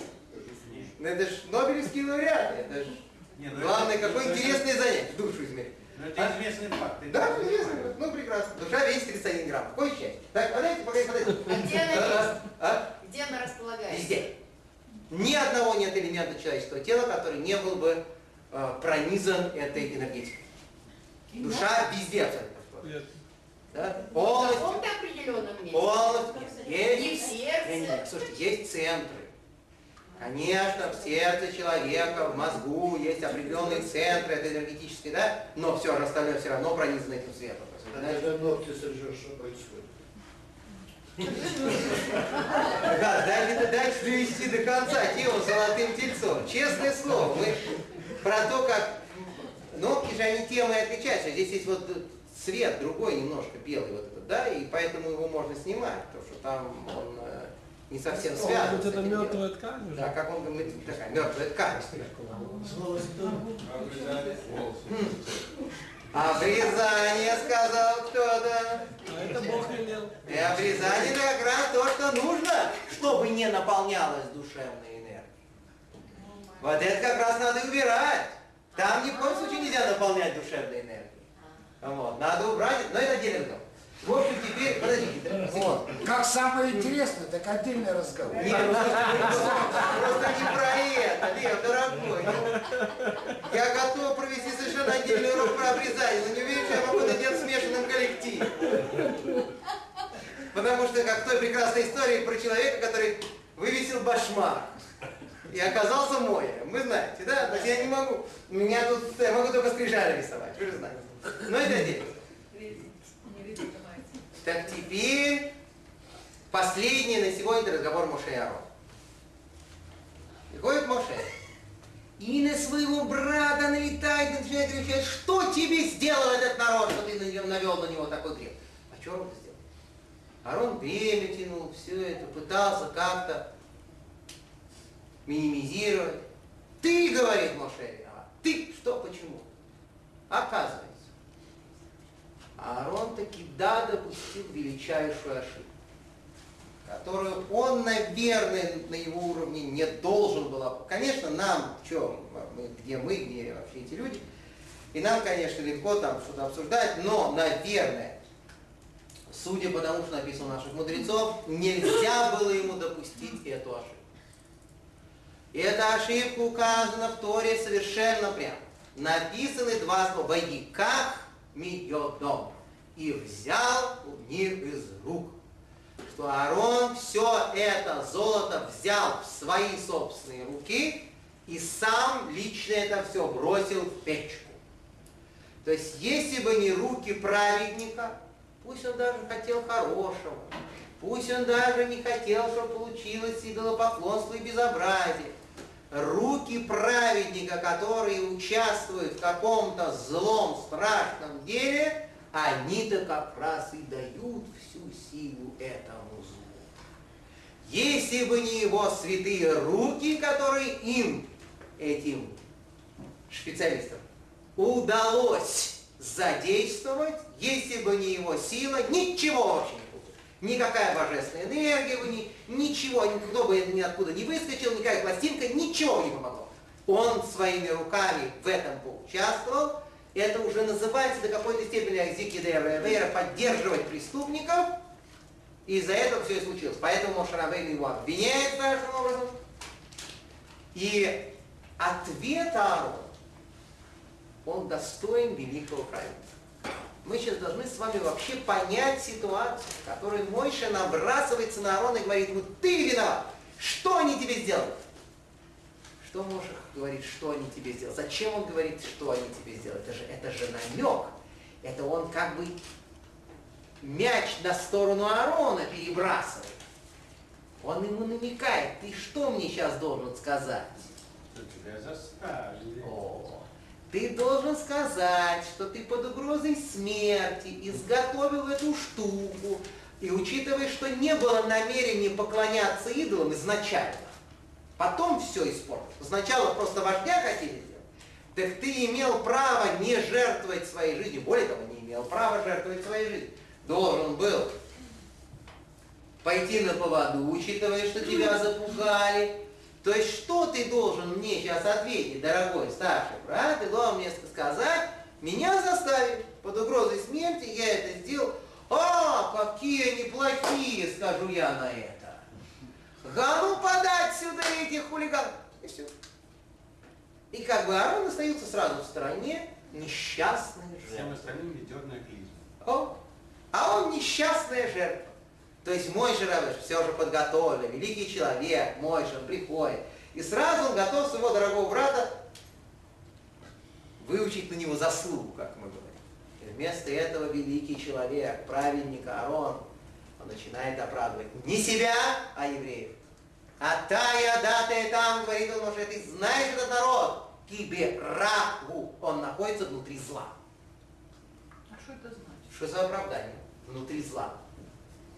Когда евреи выходят из Египта, фараон, большой колдун, поганый мистик говорит евреям, вы никуда не должны идти.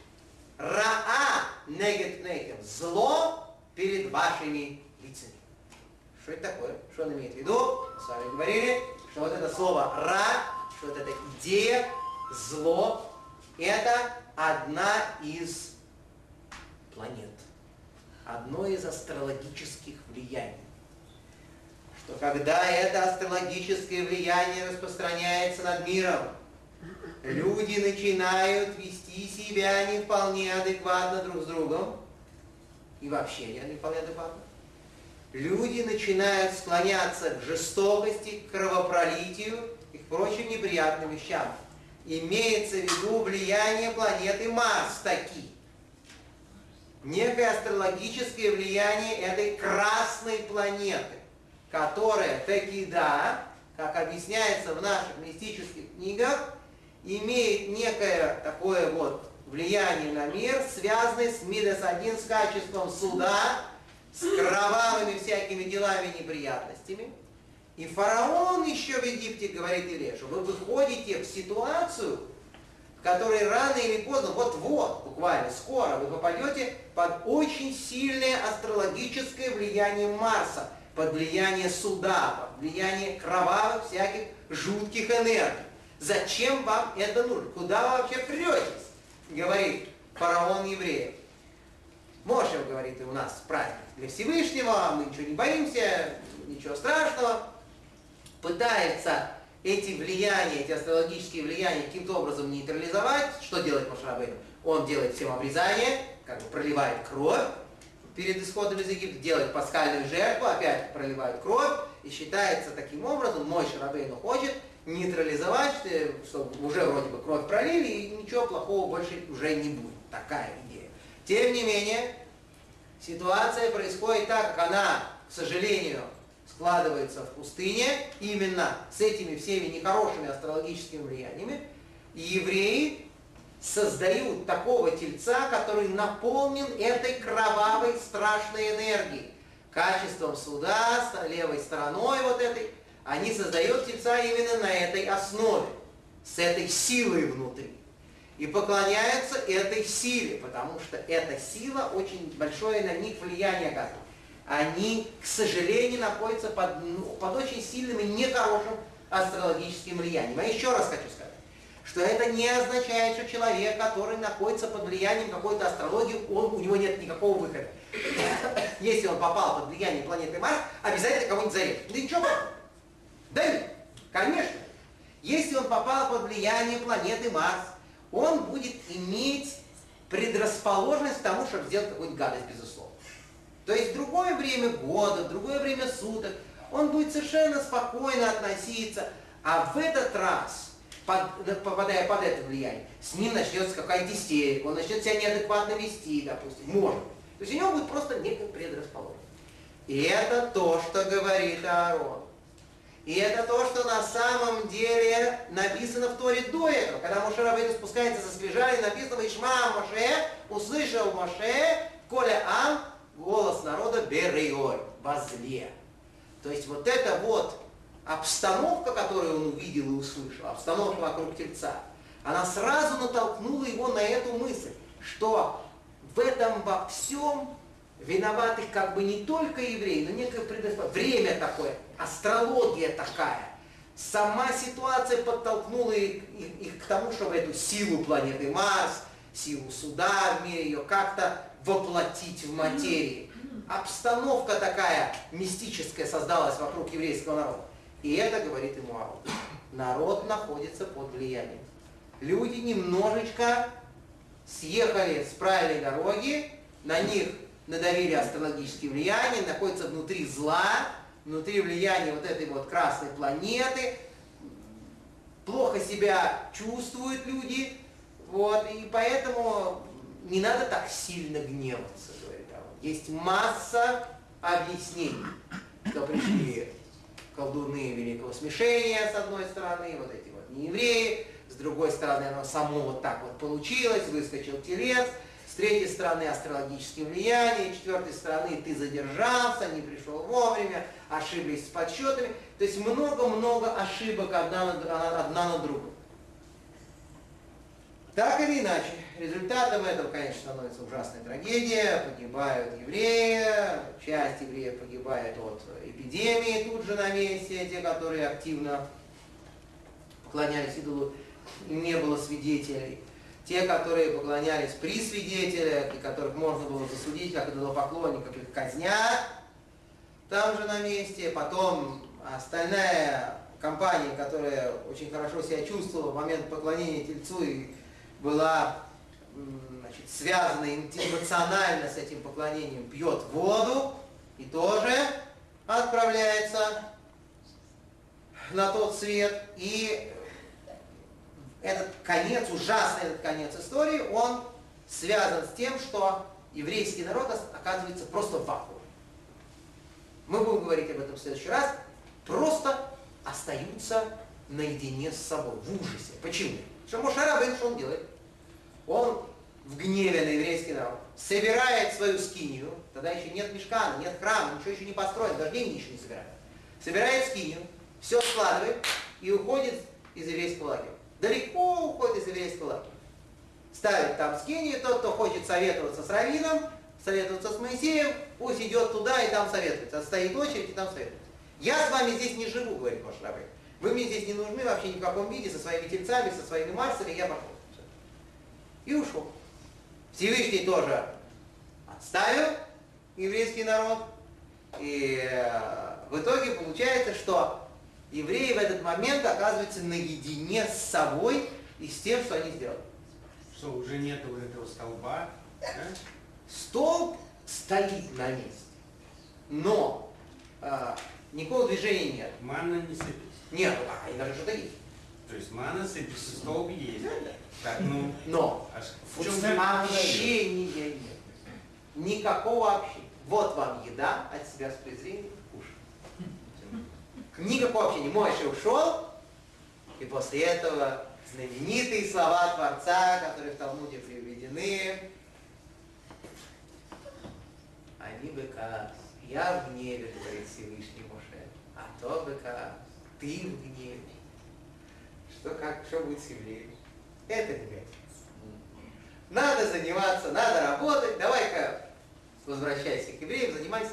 Но мы будем это обсуждать, это очень интересный момент. И э, я напомню вам, что фактически три периода по 40 дней Моше Рабейн находился на горе Синай. Сейчас начнется второй период, потому что 17 числа месяца Тамуза были разбиты скрижали, 18 Тамуза были суды и все разборки, 19 Тамуза Моше Рабейн ушел обратно на 40 дней просить прощения, разбираться. 40 дней он там разбирался с этим всем преступлением евреев. Сказал, убей меня, сотри меня. Это еще до этого сказал. Что если ты не прощаешь еврейский народ, я вообще не хочу фигурировать нигде. То есть мы меня историю убираем. Я вообще не хочу там фигурировать. Если это так закончится, я не хочу. В общем, это вымолил он прощение. Первого числа месяца Илула, последнего месяца календаря перед Рошашана, который нам он спустился еще раз и пошел за вторыми стрижалями, со вторыми стрижалями пошел, значит, и наконец, еще через 40 дней же в Йом Кипур мы с вами говорили, ровно в Йом Кипур он спустился и принес полное прощение евреям, салав января по прощению за грех Золотого Тельца, и на следующий же день после Йом Кипура начался сбор золота и прочих драгоценных металлов на строительство первого в истории храма. Переносного храма в пустыне. Вот так именно эти все события выстраиваются одно за другим. Но очень интересно, что в Торе они не так выстроены. Сбор средств написан сначала, потом описывается золотой телец, потом описывается построение мешкана. Поэтому есть своя совершенно необходимая для понимания очень глубокая логика. Но мы, конечно, этим уже дальше в следующий раз займемся. хронологически вы сейчас рассказали, как так получается, он три, три раза в отпуск ходил по 40 дней. Это не отпуск, это на работу. Ну, в смысле. Командировку. Людей. 40 дней первый раз, Это- потом 40 дней он сидел отдельно. Не-не-не, со- нет. он 40 дней находился на горе Синай, да, 40 дней находился на горе Синай, потом еще раз 40 дней находился, э, и потом вернулся. А шатер он унес сразу. Он сразу унес шатер и ушел в командировку. То есть развод и мебель пополам. это Вот, вот, вот, сразу. А потом он ушел еще туда на, на, на, на гору Синай, и вообще остались одни 40 дней думать о своем у него три раза были разборки с Богом, да? Нет? Первый раз он получал 10 заповедей Это и, 40 и основную часть Торы Так. до 17-го Тамуза. Потом с 19-го Тамуза по первой Илулу он просил прощения, разбирался с, с грехом Золотого Тельца. Так. А потом уже понес туда наверх вторые скрижали, и там они были снова сделаны Творцом, уже вторые, и со вторыми скрижалями он спустился в Йом Кипур. Нет, вторые сделал сам Моисей, уже не Вот именно, вот именно. И он их понес сюда наверх, для того, чтобы на них появился такой же чудесный там, запись такая. Ага. И вернулся с ними уже в Йом Кипур. Раф, а что из себя а, представляла скиния завета до изготовления мешка? Да это не была скини завет, просто шатер, в котором как бы находился Моисей и все. А, это просто ше- а то присутствие Всевышнего там было? Не-не-не, это не был, это не А. был э, храм, Это- это, это- был просто шатер, где жил Моше, и где он вел прием. Понятно. Но понятно, что в, ша- в шатре, где живет такой праведник, есть присутствие, но не, в- не в том смысле, как в храме. Рава, ведь говорят, что все, что не делается, все равно делается по Сто процентов. Всевышнего. Значит, И изнасилование маленьких девочек, все по воле Всевышнего. И только это не означает, что преступники не несут на ответственность. То есть любое преступление, хотя оно, безусловно, не остается неизвестным Творцу, любое преступление, оно делается руками преступников, которые потом несут за это наказание.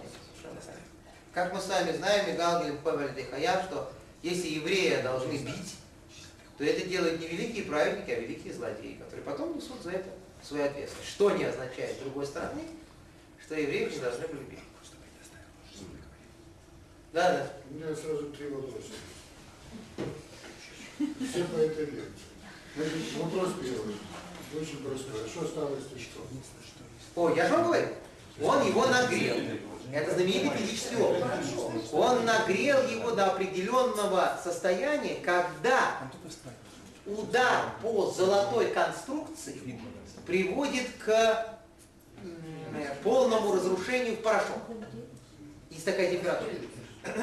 Раз- ударил, э, он сделал из него порошок, порошок этот э, развел в воде в итоге и напоил евреев. На самом деле, золото не является отравляющим веществом.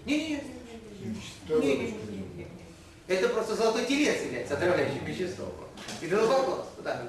Как говорил э, э, Раби Ханина Бендоса, э, был знаменитый такой мудрец Торы, каббалист из Аншей Майсы, еще в Талмуде напоминается, когда он всех там кусал какой-то страшный змей, я вам рассказывал, и он пришел э, к этому страшному змею рядом с норой, заткнул эту но- нору своей ногой, э, змей укусил его и умер, после чего он вынул этого змея, надел его себя на плечи, пришел в Ешиву с этим страшным змеем, сказал, дети мои, не змеи убивай, так грех убивай.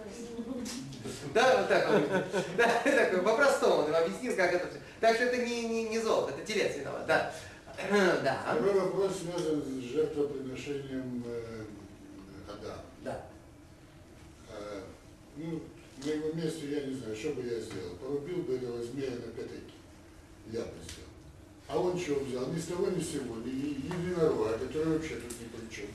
Как бы взял его и с того ни с сего зарезал и спалил. Порубить змея на пятаке. Ну что, Михаил, это самосуд. И сказали, они самосуд. Это Это жертва. жертва. Не-не-не. Ну, Я во-первых, бы испалил бы. вы понимаете, змеев мы в жертву не приносим. Змеи это не кошерное животное. И любое некошерное животное в жертву приносить нельзя. Они вообще не ели мясо. Да, Поэтому- тем более. А быка можно? Бык, бык кошерный. Он кошерное животное. Он Но они совершенно- не ели мясо. Они не ели. Ему, Речь идет о том, что... ему нельзя было есть. Но есть определенные жертвы, то есть определенные животные, просто набор, который можно приносить жертву. Э, Со мало такая же. Творец же выдал всем точные приговоры. Что женщине это, Адаму это, змею то. То есть все получили свои очень четкие, ясные приговоры. И Адам не мог качестве самосуда еще бегать за этим змеем. Пострадал один единорог. Он возвысился, он поднялся. Вот, он не пострадал. Он не пострадал. Он для этого был Он создан, он возвысился к Всевышнему. Понимаете? Так бы его мы с вами съели, понимаете? Взяли ему то и сделали из него шашлык. Эвель тоже не пострадал. а? Эвель тоже не пострадал. Эвель пострадал. Вот, Эвель пострадал. Сто процентов. Но это уже совсем другая история. Эвель пострадал. Да, да. Еще. Да, и третий вопрос. Да, вот этот, этот вопрос связан, э, так сказать, вот, э, с функцией руководителя. Вот э, я пытаюсь сравнить поведение Аарона и Моисея, которые были руководителями еврейского народа. Когда Моисея не было, э, Аарон оставался там за главного, это же ясно. Да? Так, когда Моисея спросили, что там произошло, и он, э, который вообще там не был, Да. сказал, что это я, меня казни, а потом сначала меня убей, а потом их. Да. Так этот друг ни с того ни с сего начал говорить, ты знаешь, это, это он все заварил, всю кашу сделал он. Окей? И он при этом начал говорить, ты знаешь, что людишки попались какие-то нехорошие. Нет, ну наоборот, слушайте, мы же говорим, он же их оправдывал, он объяснял. Кого они он должен был сказать, что это я сделал. Вот так бы он их оправдал. Он был- должен был сказать, это я, я был заставший, я виноват. Меня казните, вы ни при чем. Но... Но, но, но, что? Нет. Во-первых, конечно, мой Шарабейн узнал, кто виноват, кто нет. Причем тут знал он или нет. Во-вторых, Аарон пока не понимал, что, собственно, в чем была его вина даже. Он считал, что он избрал единственно правильную линию поведения. Он тянул время. Еще неизвестно, кто вообще был виноват с точки зрения Аарона. То ли Мой Рабейна, который неправильно, нечетко рассказал, сколько дней считать, я не знаю что. А Аарон избрал для себя единственную с галактической стороны правильную линию поведения. Ну, это, я с этим тоже не согласен. Объясню почему. Потому что, э, вот если посмотреть на его поступок, ну, он боялся, что его убьют, и поэтому пострадают люди. Вот это он боялся. Это одно. Правильно? Ну, в результате что получилось? Он остался жить, а людей всех убили вокруг. И это очень правильно. Ну, так как? Вот это вот если бы он отказался, то пострадал. И это очень правильно. Всегда Их убили бы его или нет, это никто не мы знает. очень часто, очень часто наблюдаем эту картину. То есть бывает так, что человек задумывает, чтобы вот сделать как лучше. Получается, как всегда. Потом получается гора трупов, вот это вот. Это же не просто человек, это же эффективный Вот. менеджер. Но, да, Такой человек. он, смотрите, он действительно столкнулся с невероятно сложной ситуацией. Пожертвовать собой он не мог. Это было неправильно с точки зрения Галахи. Они требовали вождя, а не идола, и он не мог жертвовать собой. И он должен был делать, он очень точно себя вел. То, что он тянул время, все. Единственная вот эта штука, что он взял в руки, и что получилось, что он в этом реально поучаствовал, но это была такая ошибка, потому что А он действительно... знал разве об этом? Он, конечно, не знал. Конечно, он, он вообще не представлял, что с этого что-то вообще получится. Если не знал, значит не ошибка. Не, ну, должен. На его уровне, такой человек, как он, должен был понять. а кто колдовал? Он колдовал или нет? Он не колдовал. А тогда зачем он им нужен был? Что? Это же главный трансформатор. Пока праведник не начнет какую-нибудь дрянь, она не начнется. А праведник, он часто по ошибке, случайно, его там втянули, не, а неправильно объяснили, он может начи- начать какую-нибудь дрянь. Мы с вами говорили об этом неоднократно. что большие люди стояли в основе некоторых страшных идеологических систем и течений. Великие раввины начинали страшные идеологические системы и течения. И потом так оно потихонечку, потихонечку, потихонечку уходило из рук великих раввинов, проходило к нераввинам, невеликим, каким-то злодеям, и они все это уже заканчивали, и все происходило так, как происходило. Да. У меня вопрос. Может быть, какая-то молитва есть, или как вот нам предохраниться, чтобы мы не свернули с этого пути? Потому что если они даже видели Всевышнего, вернее, видели эти все чудеса, да? И они свернули с этого пути, а мы не видели, и как вот нам... Здесь, единственный, здесь есть единственный, единственный способ.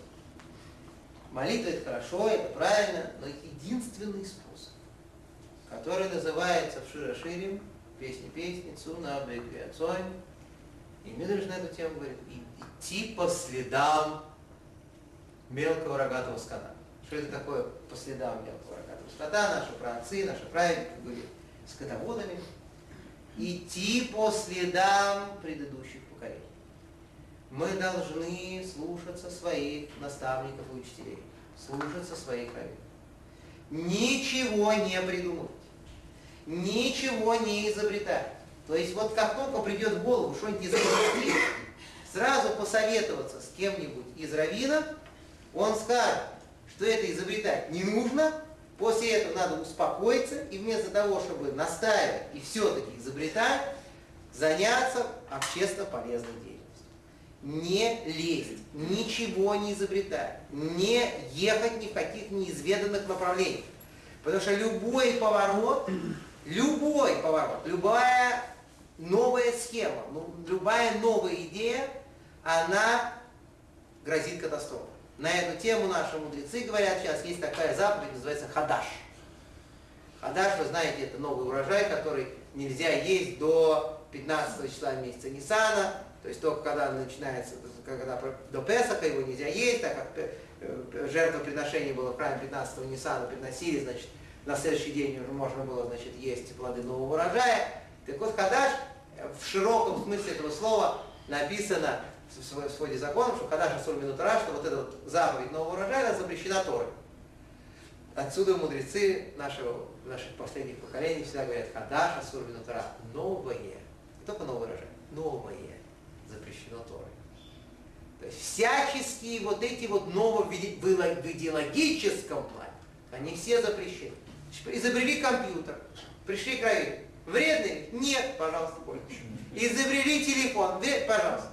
И изобрели, пожалуйста, ради бога. Это не называется идеологическим каким-то таким врагом. Да? Изобрели сионизм, изобрели коммунизм, изобрели вот это. А вот этого не надо. Отменили рабство. Смотрите, здесь мы ничего не можем сделать.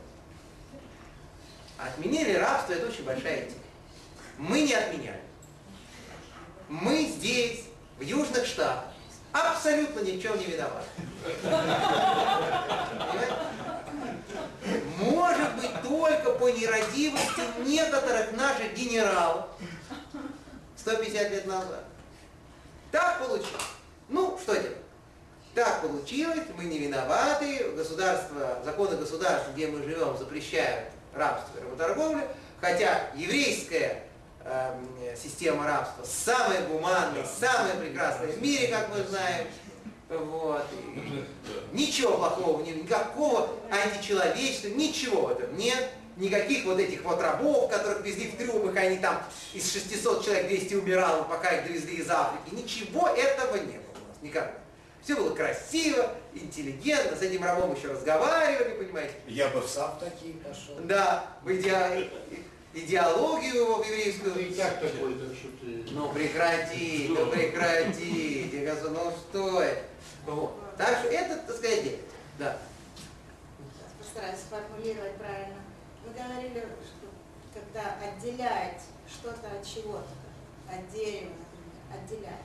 Можете ли вы дать нам такой пример вот в наши дни? Один пример, может быть, два примера приведете. Э, Как человек, как люди это делают сегодня? Отделяют что-то от Из чего-то. дерева крестик сделал. Во-во, во-во, во. То есть берется, например, человек. Объявляется, что внутри этого человека находится Бог. каким-то образом. А раз он там находится, внутри этого человека, значит этому человеку можно и нужно поклоняться как какому-то элементу Бога, части Бога. И вот это вот называется в Талмуде вырубле- вырублением насаждений, так это называется. То есть когда человек действительно унижает вечного, совершенного, далекого от материи Творца до уровня материального объекта. И это, собственно, один из элементов жестоко запрещенного идолопоклонства, о котором мы говорим. Много разных примеров, много разных. То есть, когда это придается любому человеку, не только там какому-то э, обожествленному основателю некой религии, допустим. Это может, не дай бог, делаться даже с раввином такая.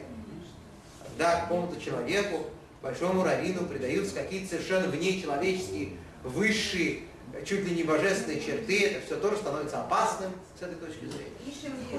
Входишь в, в синагогу или в, ну, в храм, да, и мезуза, и некоторые, значит. Это... Не-не-не, смотрите, давайте не будем. Давайте не будем. Есть такая штука под названием хибу в мицва. Любовь к заповеди. Это не потому, что я считаю, что в Мизузе есть что-то такое. Просто прикоснуться к Мизузе, поцеловать, это означает, что я помню о том, что когда я выхожу и когда я прихожу, я связан с содержанием, заложенным в эту Мизузу, с молитвой Шма, или когда я там снимаю с себя тфилин, я э, прикасаюсь к нему губами, не потому что я считаю, что там это самый кусок Бога сидит, тфилин, да, а потому что это большая заповедь, потому что я благодарен Творцу за то, что Он мне дал, и это, так сказать, любовь к заповеди таким образом выражается. В конце концов, жену тоже, если целует человек, он тоже не потому что что-то такое, да, а потому что это большая заповедь поцеловать жену, вот он эту заповедь и исполняет. А когда Тору, вот знаете, когда несут, то, То же самое. То же самое. Это, Это, самое не дай бог, не идолопоклонство, это просто выражение э, очень большого э, Уважения. пиетета, уважения к заповеди. Хотя, конечно, если человек там себе что-нибудь в голове на эту, самую, на, на эту тему думает и считает, что Тора это кусок божества, или Твилин это кусок Бога, конечно, происходит катастрофа. Нет, жена, жена. Не то. Про жену я не сказал. Вы видите, что я выпустил жену из этого списка. Жена это святое. О чем вы говорите? Но это тема отдельного это разговора. Как вы сказали? Это тема отдельного разговора. Ну, с Божьей помощью должны помолиться.